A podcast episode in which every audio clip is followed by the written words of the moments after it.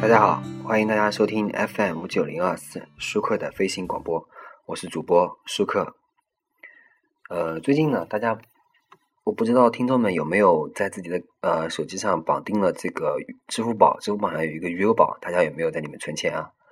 如果大家像主播我这样的里面里面存了钱的话呢，最近大家会不会发现啊，这个余额宝这个年化收益率已经跌破了六，大家有没有发现？而且跌破六已经跌了很长时间了，一直往下跌。然后有这个跌破六，大是不是觉得有些人会觉得很恐慌？是不是觉得很恐慌？那么，呃，作为支付宝的啊，应该是余额宝的第一批用户，呃，目前也不是金融业人士的感受来说一下啊。嗯，这个呢，只是一个很正常的收益波动，意味着回归理性。本身啊，就是货币基金的时候，当时就没有承诺保底收益。只不过呢，最近媒体啊，呃，总是表达一个不唱衰余额宝不舒服自己啊，真的。从应该算很早以前吧，我就开始把钱放在余额宝里面，一直都是百分之五左右的波动。低的时候呢，更低也不是没有。我印象里面好像还有几次百分之五都快碰到了啊！只有这个几个非常时期，比如银行钱荒的时候，拆借利率暴涨，就让这类基基金啊收益暴涨。随后随之呢，余额宝的收益也比较高。所以我觉得啊，破六只是恢复了正常水准，加上这阵子呢，媒体又是不断的唱衰和吹风，一些新用户和不明就里的群众呢。就开始咋呼咋咋呼呼的想把钱转出来了，但作为余额宝的老用户，起码我个人来说，一点影响都没有。为什么呢？反正对于我这种散户来说，没有比余额宝更省心、更合适的去处。总之一句话，觉得现在余额宝的收益率啊低于你的预期，并且你有更好的投资去处，那就取出来吧。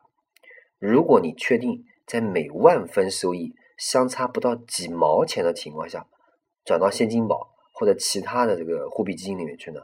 而牺牲淘宝这个消费、支付宝还款等消费的便利，那样还值得吗？或者说你想继续存到银行里去？别忘了，哪怕余额宝破了百分之五的这个年化收益率，这也他妈的比这个银行定期高了好几个呀，是不是？当然了。呃对于存量这个十万以下的小小户来说，这是对于小小户来说，要是你资金量有几十万的话，你可以考虑更高门槛的理财产品，也就不会一开始把所有的钱投到余额宝里来说，是不是？呃，本期的节目呢就做到这，感谢大家收听 FM 五九零二四舒克的飞行广播，我是主播舒克。节目最后，我们还是来放一首欢快的歌曲。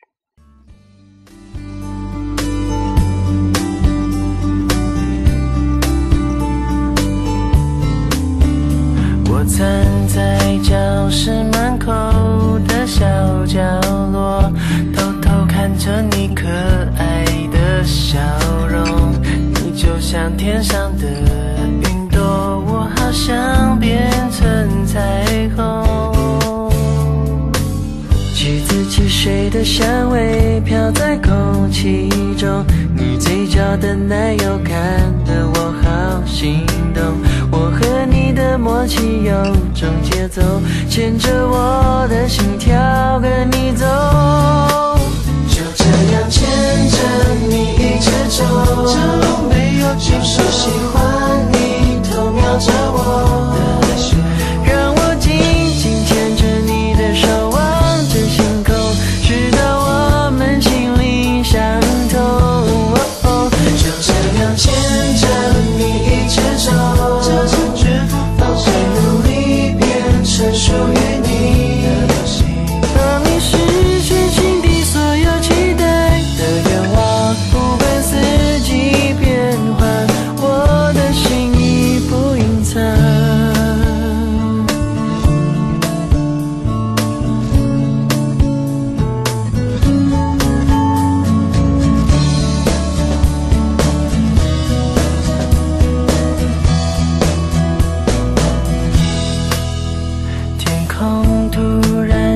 起了一场大雨我该不该现在送你回去？不想打断你给的甜蜜干脆就让我陪你淋雨。橘子汽水的香味飘在空气中你嘴角的奶油看得我好心动。我和你的默契有种节奏牵